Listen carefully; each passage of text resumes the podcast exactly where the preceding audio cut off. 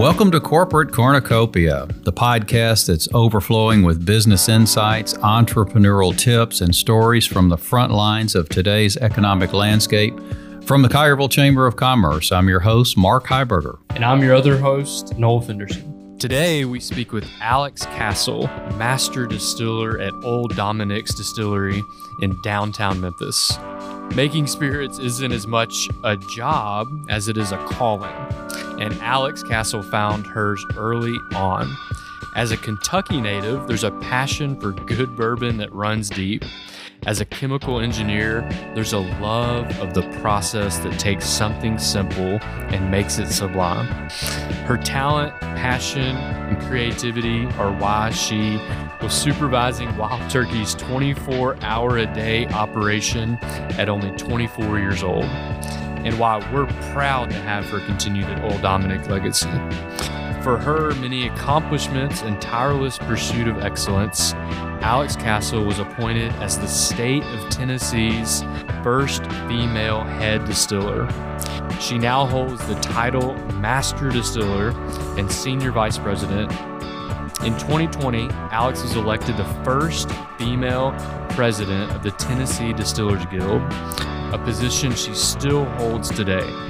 Alex also represents craft distillers across the country as a member of the Craft Advisory Council for the Distilled Spirits Council of America. Alex, thank you so much for joining us. Thank you so much for having me. Yes, and, and thank you, uh, Alex. Thank you for uh, taking time out of your busy day. Uh, we were just talking before we uh, started recording that you, you, all are bottling right now, and that's where you probably really ought to be. but you uh, were nice enough to come all the way to Collierville and be on our podcast, so we thank you for that. Oh, thank you. Fortunately, I have a really good team, so I I'm not too terribly nervous about what's happening at the distillery right now. And uh, also wanted to thank you for being a, a speaker at our women's uh, leadership luncheon a few months ago. It was one of the best attended and one of the ones with the most follow up questions. And I heard it was the best gifts. That yeah, it was definitely the best gifts. Yes. So it, hel- it helps when you show up with a little bit of bourbon. yeah. Know? Everybody asked before she the day or two before, is she bringing samples? So, um, but um, to to to maximize our, our time, I wanted to just jump right in and, and ask because I think at least it, it seems that you know people are so curious about how you got into this field. You know, somewhere in your background, something crossed paths with you, and and you took this path. Can you can you kind of take us back and tell us a little about that? Absolutely. Um, being from Kentucky probably doesn't hurt. Um, mm. It was the heart of, of whiskey in America. Um, so I guess you kind of grow up with it. But uh, I was in high school, so 20 years ago. Um, fell in love with chemistry and physics and was trying to figure out what to do with that um, as far as a degree and then beyond that, a career. And my mom suggested chemical engineering. I said, "Okay, cool. I have no idea what that what that is and what they do." And she said, You can make beer and be a brewmaster, or you can make bourbon and be a master distiller. And I, how, how those were the first ones. Those were the first ones out of her mouth, I promise. Where did, about, uh, I want to stay on track, but just out of curiosity, where did, how did a, you would think that a mom would come up with, uh, you can make, uh, be a doctor, drugs that save people's lives or something, but what? Um, so I think I think she found chemical engineering just through reading articles. Um, because my brother was about to graduate high school too. So I think she was just reading on um, up and coming majors in fields of study and came across chemical engineering. How she connected it to distillery, that's what I really, I still to this day don't know because at that point, most of the master distillers in Kentucky didn't have that as a background. Wow. They just kind of either it's family um, and they came up through the ranks or they just started at the bottom of the yeah ladder and, and went up. Nowadays, it's much, much more common to hear that. Um, so no, I actually still to this day have no idea how she connected the dots on that one. I got you off course. But, but yeah, so she suggested that, um, and really, I thought I would go into beer. I don't know why it, that just seemed more interesting to me. Um, and so decided to go to the University of Kentucky, studied chemical engineering while I was there, did a co op. They encourage all engineering students to, to do a co op or an internship, and uh, ended up getting on with a what was a very small company at the time called Alltech in uh, Nicholasville, Kentucky, just outside of Lexington. And the reason I went with them is they had a small brewery called Kentucky Ale. I didn't get on at the brewery. I was actually in the engineering office. Um, had some fun projects with it, but while I was there, they actually brought two copper stills over from Scotland, had them installed at the brewery, and that was actually my second project was helping to commission them and start the distillery up. And so um, got to fill the first hundred or so barrels of what would be Pearse Lyons Reserve. And it was through that that I realized, yeah, brewing's fun. That's a fun environment. But I, I needed that additional step of distillation. Um, and so it was it was the whiskey world for me. Wow, that's incredible. And so you're in Kentucky, right? Mm-hmm. How in the world do you end up here from from Kentucky? Um, so yeah, I uh, graduated ended up at Wild Turkey for four years as a production supervisor, um, helping commission their new facility. Mm-hmm. Um, honestly, did not plan on leaving Wild Turkey. I, I thought I was where I was going to stay, Yeah. and uh, ended up getting a message on LinkedIn Wow. from a consultant group that was working with the Canale family down here in Memphis. And it was just, do you know anyone who might want to move to Memphis and help start up a distillery? I was like, hmm. Took about two days. I was like, that sounds kind of fun. Let's try. And so submitted my resume and Wow. let's see, that was probably April. And by September, I was in Memphis. Wow. And that was how many years ago? Seven. Wow. And um, did they? Did you come here and check out the the envi- the community, the environment, the the city of Memphis? I if absolutely did. Yeah. Um, of course, had to come down for an in person interview. Um, and neither my husband nor myself had ever been to Memphis before. Um, so my interviews are both of our time first times in Memphis. Um, and we decided to extend it a little bit. I think we came in on a Thursday or something, and it just so happened to be barbecue fest. It was great timing. you were on the. Um, so they actually, yep, they took me down to the river. Um, so I got to experience that my first night in town. Uh, of course, they got me some barbecue, and then even uh, it was a playoff game for the Grizzlies. It was Game Six with um, Golden State, and they got us tickets, and so we got to go.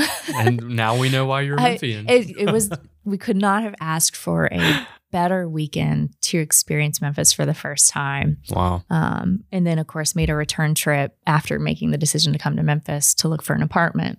But again, kind of did a longer, longer trip to where we could explore different parts of town, check out some of the local breweries, and just really get to know the city. Um, but we we fell in love almost immediately. Wow. When when you say check out local, what what other local breweries were you scouting out? Um, so the uh, the first one we discovered was Wiseacre, and I should say my husband found it while I was at my job interview. tells you about our relationship. I'm working, he's getting to have fun. Um, and so that was our, our first one that we found. Um, and of course, Ghost River didn't have a tap room at the time, so we didn't really get to get to experience them um, for a little bit. But found Memphis Made because we we found Cooper Young very quickly. Love that area, um, so we found Memphis Made. and Got to got to enjoy them and High Cotton, and I want to say those were actually the only breweries in town at the time. Probably. And it's it's been exploded a little bit yeah. since How then. many are there now? Um, I want to say it's doubled since I've Wow. been here. It just in that short amount of time. hmm Wow. it actually what- might more than doubled, actually. And what is the reason for that? Um, I think it's what what I've discovered about Memphis, and I've had Memphians tell me this: the city moves a little bit slower than than other cities.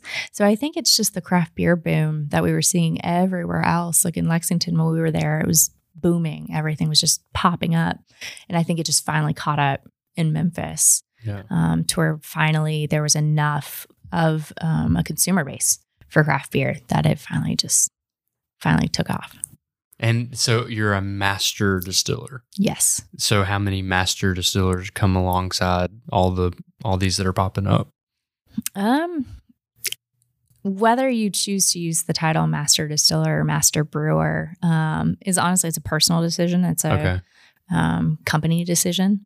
Uh, sometimes you'll hear head brewer, head distiller, and they'll use it in the exact same capacity. It's it's the person at the top making all the production decisions, um, and that's how I started. When I was at Old Dominick. my my title was head distiller, and then a couple years in after doing whiskeys, after developing the vodkas and doing the gin, finally kind of felt I had gotten to a point where I could respectfully take the title of master distiller. Wow. So where That's so was where was Old Dominick in its evolution when you got here? When you took the job? Not I, I know where it was, but I mean Yeah. So in scale of where it is today. Where was it when you took over? Yeah. So September of 2015, when I moved here, um, they had the building Mhm. that we're in 305 South Front Street, and they had done the demo work. So they had cleaned it up, but that was about it. It was a completely empty building. Um, the equipment had been ordered through Vendome. So the uh, manufacturing process of that had started because that's usually a solid year timeline to get the equipment made. Um, so they had started that process. They had actually started working on the toddy. So I came in about halfway through the de- development process of the toddy. So I got to see finish that out. Um, and they kind of actually had started production or development of the honey bell vodka as well. Um, but at the time they were using real fruit. And so when I came on board and we we finally found the flavor profile we liked, we had to I had to make the decision to switch away from real fruit and found a, a natural extract to use. Um, but so we had some products in development.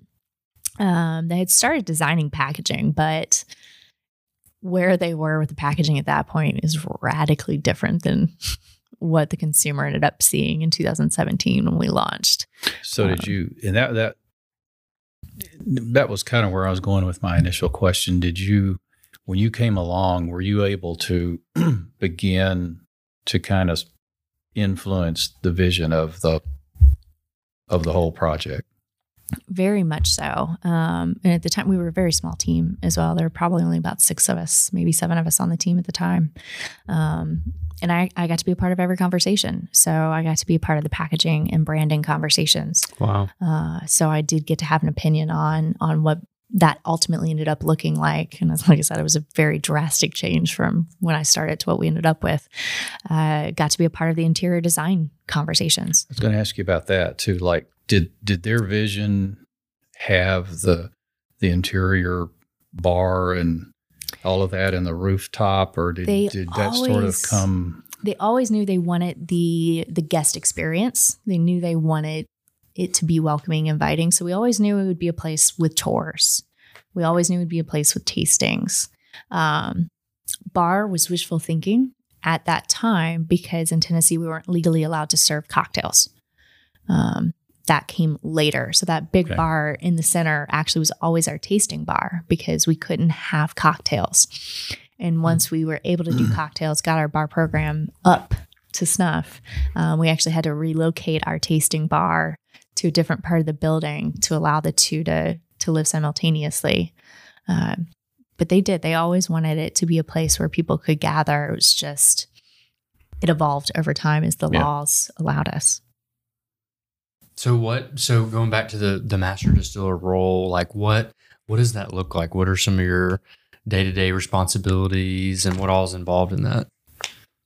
So, no two days are the same, that's for sure. Um, so, definitely involved in product development, work with the team to ensure consistency, um, quality across all of our products, whether it's new make whiskey, so mashing, fermentation, distillation, um, or even product blending. So, when we're dumping barrels, making sure that all that's there. I work with um, the sales team to work on our projections. So, what do we think we're going to sell in the next six months? Um, and then take that back to production and schedule the bottling and blending of all of those things. And so, very, very much hands on on that front. But then also, as master distiller, I'm very much um, one of the faces of the company. And so, I do a lot of PR, I do a lot of sales work. Yeah. So, I travel to all of our different markets Mhm. and I'll do in store tastings, I'll do dinners, um, meet with our distributors, make sure they're all happy. Um, and if they're not, you just provide them a drink, right? like, exactly. U- Usually, when I'm in town, they're happy. But they could just be putting on a show at that point. Um, but getting to do that, then doing interviews, speaking at lunches and things like that, um, hosting private tours, even um, coming up, I'll be at the Metal Museum for an event, host, you know, doing a, a tasting there, and it's it's kind of all over the place. wow. um, w- w- y- you know, it sounds like that somewhere, and it and, and it's still in your in your blood. I know, but it's that there was this like scientific, creative person, and it's still there. Mhm. But it sounds like did you? I mean, when you were starting out, did you ever like earlier? Also, you also described a part of your day as dealing with shipping and container boats being parked in the ocean and just supply chain issues. And so I kind of wonder, did you, know, you've evolved from, you know, what, you know, on the outside looking in, sometimes we perceive someone like you as the creative little mad scientist that makes all these cool, you know, whiskeys and vodkas. But it sounds like you're also, you've evolved into a CEO. I mean, a day to day person running a major operation. Do you, do you still get to dabble in the I mean, how do you blend all that? It's it's tough because there is so much to do, and there's definitely never enough time in the day, never enough days in the week, um, and so it's it's learning to delegate. So I actually just brought in a production manager. Hopefully, I'll get him up to speed, you know, in the next couple of weeks, so I can start to hand off some more of the administrative stuff. Um, have him watch the boats that are are out in the ocean with our bottles on it, um, so that I can get back in the lab. But it is, it's just, it's time management, it's balancing it all, um, learning to prioritize what needs to be done and what that time frame is. Um, fortunately, I have always been hyper organized. Um, I like logistics, so it that being naturally that way helps me figure out how to do all of the various aspects of this job. Yeah. Um, somewhat efficiently. I don't know. Some days are better than others. Yeah.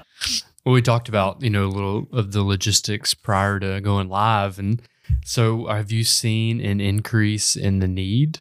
Uh, like has has coming through a global pandemic increased the your product need?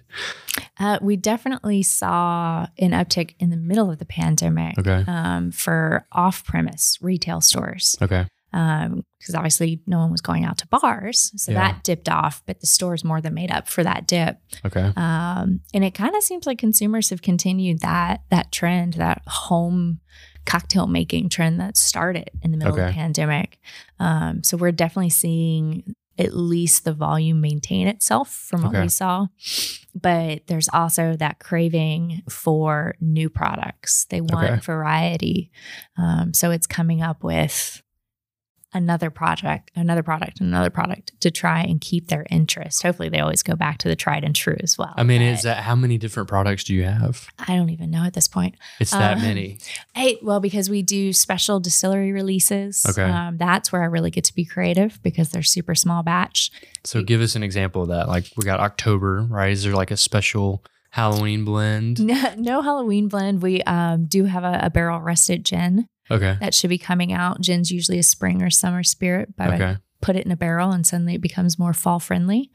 um, so that's that's one that's coming up. But we also in that line, this is probably the most fun is our partnership with Meddlesome Brewing. Yeah. Um, they take our barrels, put beer in them, and then we take the barrels back and put bourbon back in. Wow.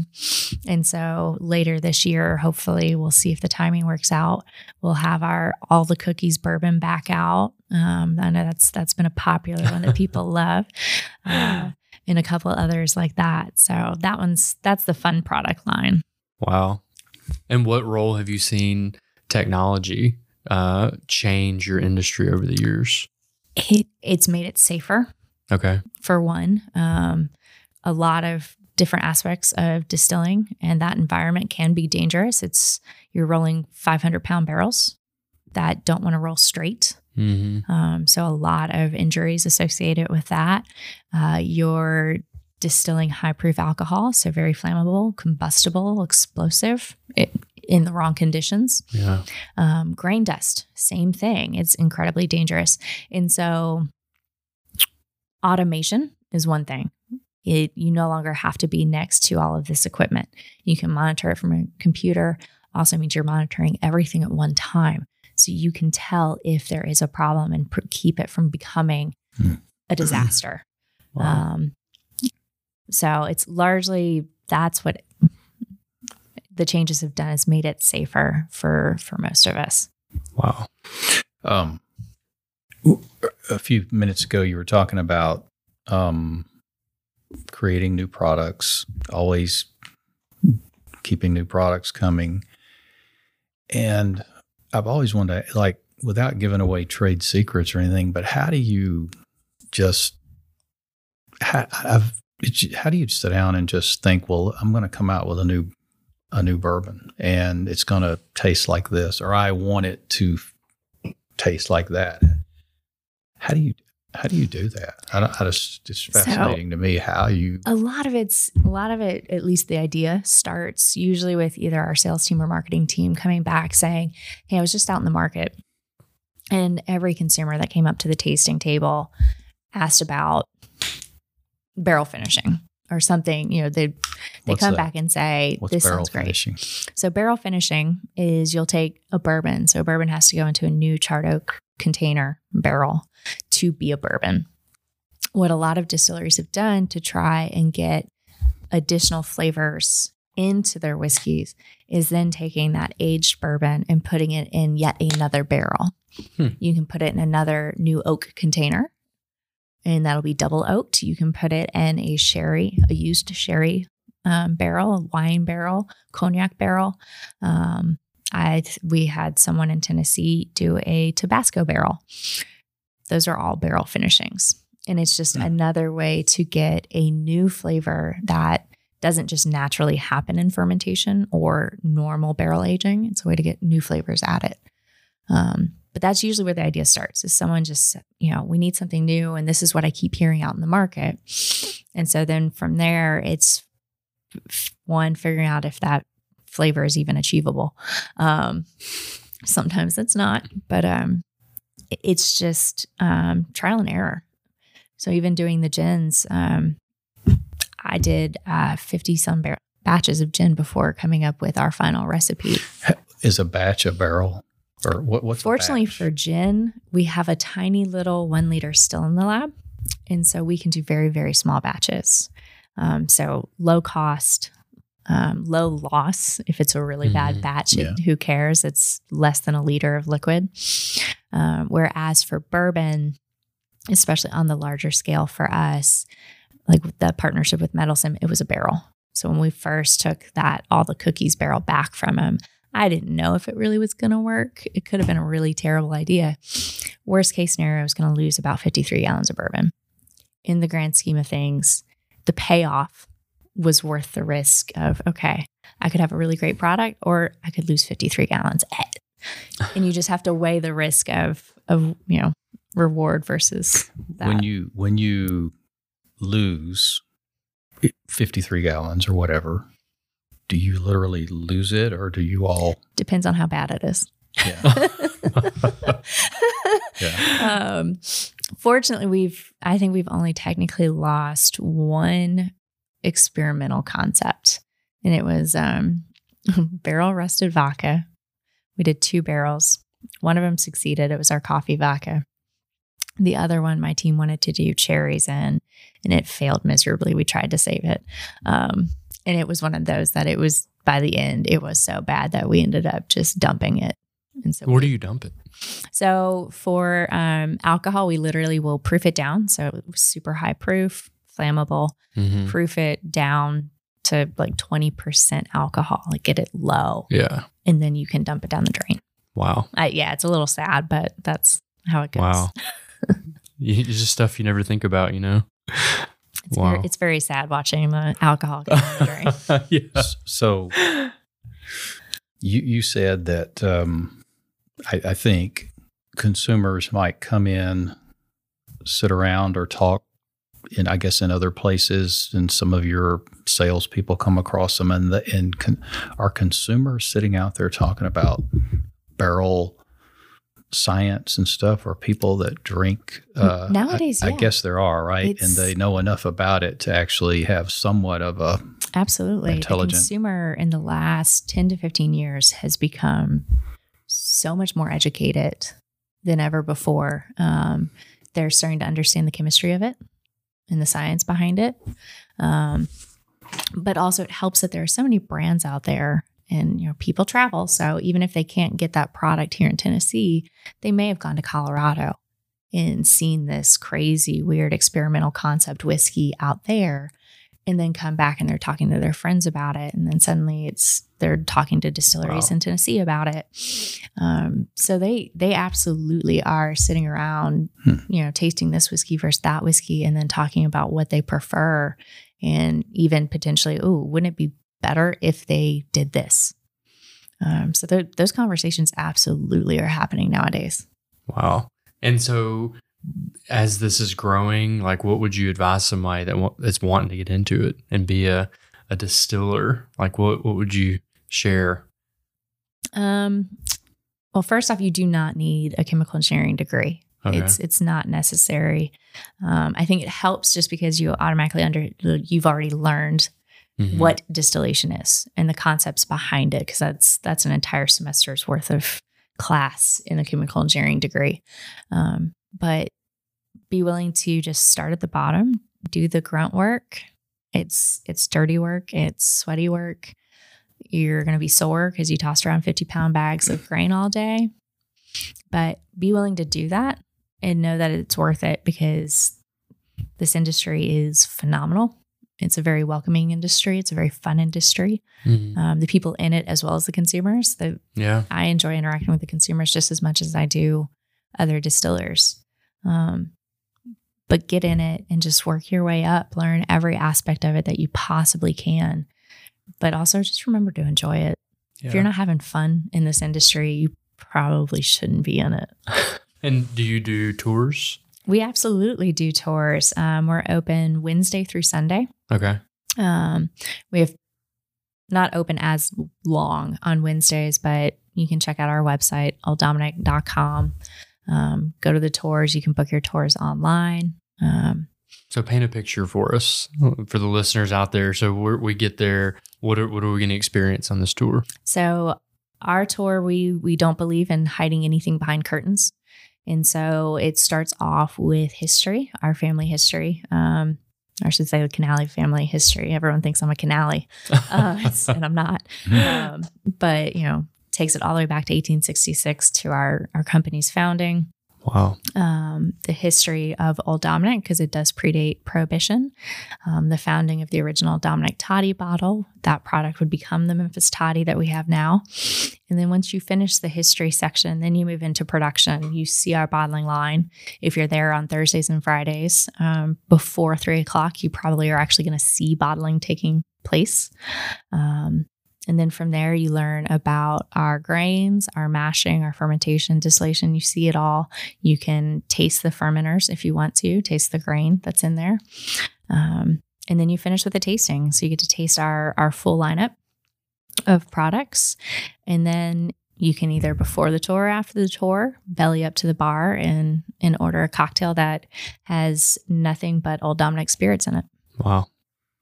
Have you done it, Mark? I, I I've taken the tour. I've, I've attended a homeowners association meeting there at at, at one point uh, for for a downtown homeowners group that I I was friends with some folks with. We we had a meeting there, so I've been in the been in the Old Dominick quite a few times.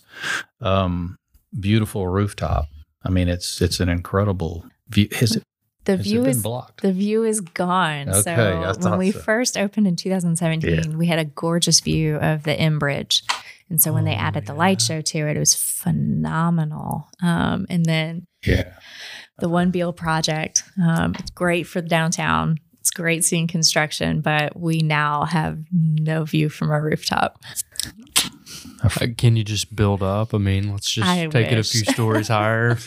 it would take quite a few stories. yeah, we, I mean, you got to go way up there. Oh my gosh, yeah they they put up some some very tall buildings there at One Beal, but like I said, it's it's great to see the construction. Just wish they had left us a little window. yeah. Oh my god. Um, speaking of all the construction and growth down there and the Hy- Hyatt, Yeah, the Hyatt. Hyatt uh, hotel and everything, do do a lot of people from out of town come through and take the tour or We do. visit the we get so many out of towners um, especially if there's a you know a tigers game football or basketball that the away you know the visiting team they always have visitors here.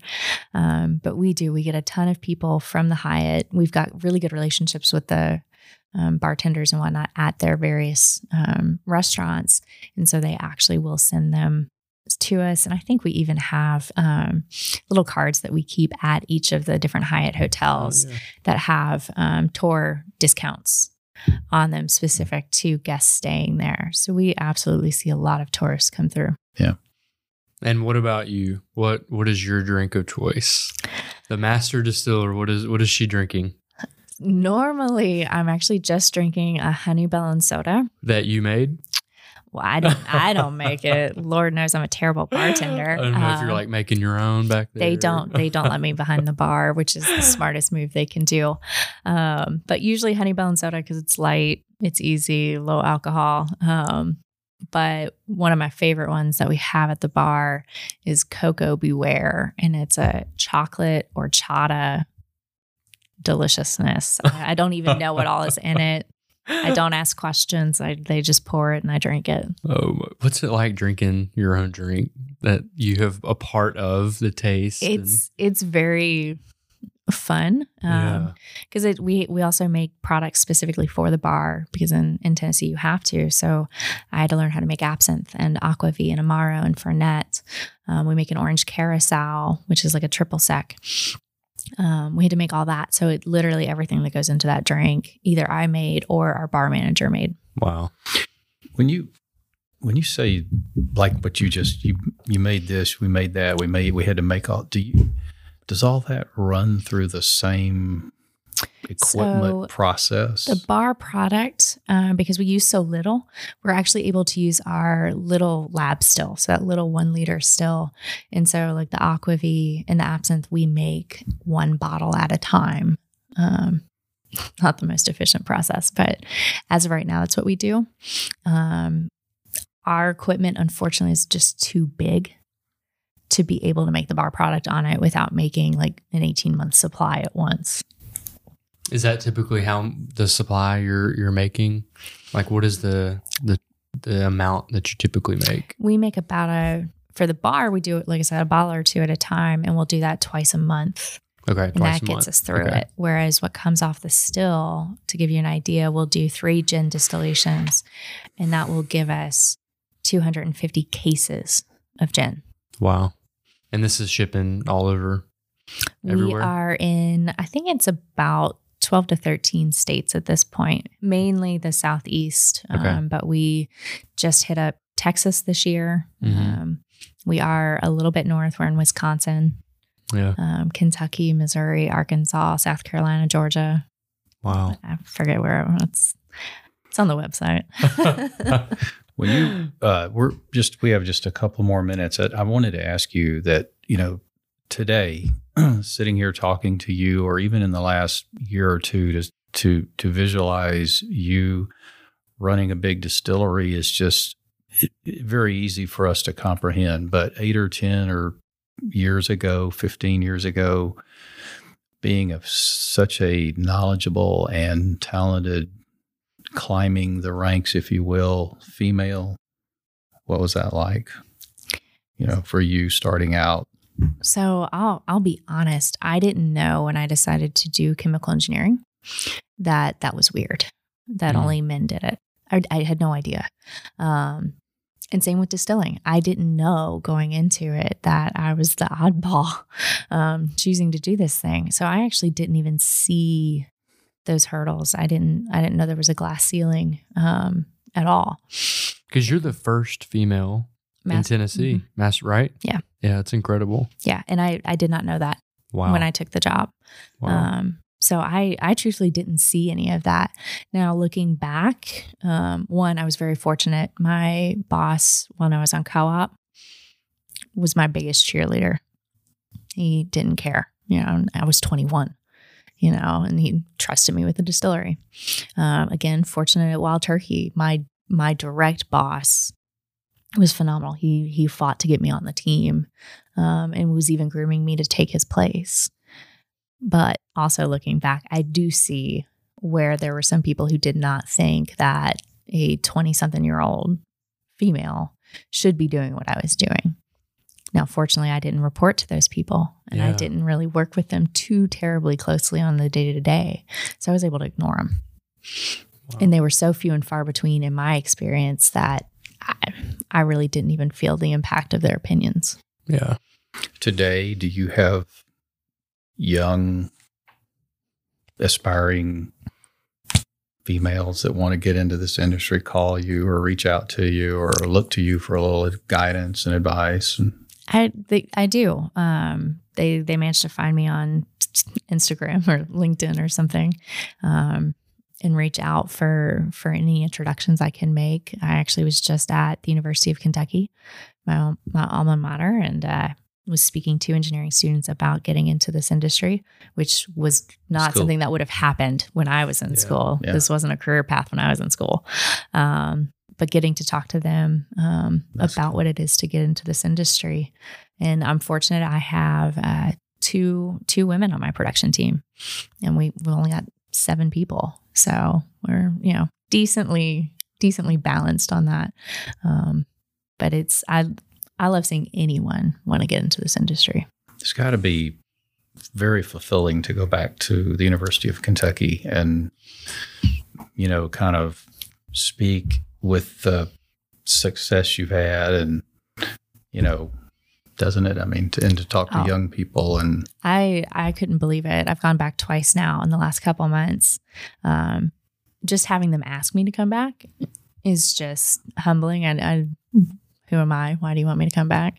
Um, I wasn't that great of an engineering student, um, but but to go back and see one just the growth of the department. The class I spoke to earlier um, back in August it had to be double to triple the size of my class at that point Wow. because it's they were juniors and seniors.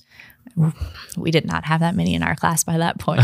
um, so to see the growth, but then to hear so much interest from the students about being in this industry, I was the only one in my class that wanted to do it.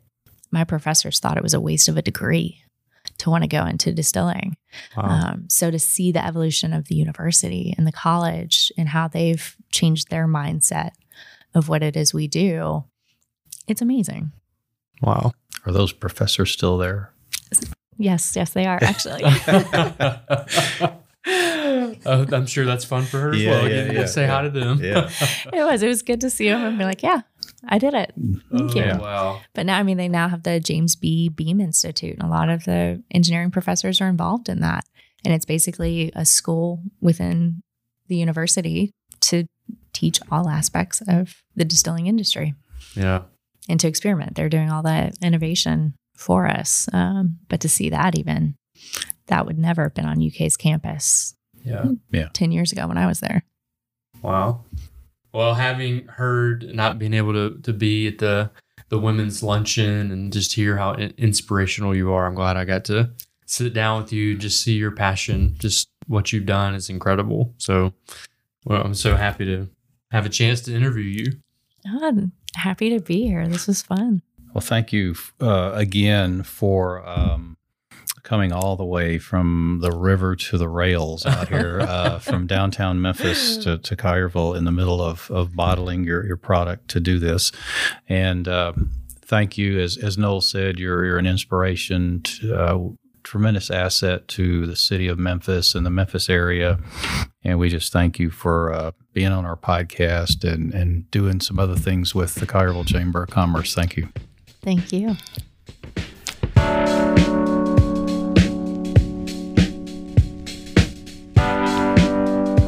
And that's a wrap. Thank you for tuning in to Corporate Cornucopia. This episode was brought to you by our sponsor, My Town Roofing. Replacing your roof shouldn't be a hassle. It should be a smooth process done in a timely manner and, most importantly, at a reasonable price. My Town Roofers has thousands of satisfied customers. Check them out at mytownroofing.com. If you've enjoyed today's podcast, head on over to www.colliervillechamber.com to access our notes, join the conversation, or leave a good review.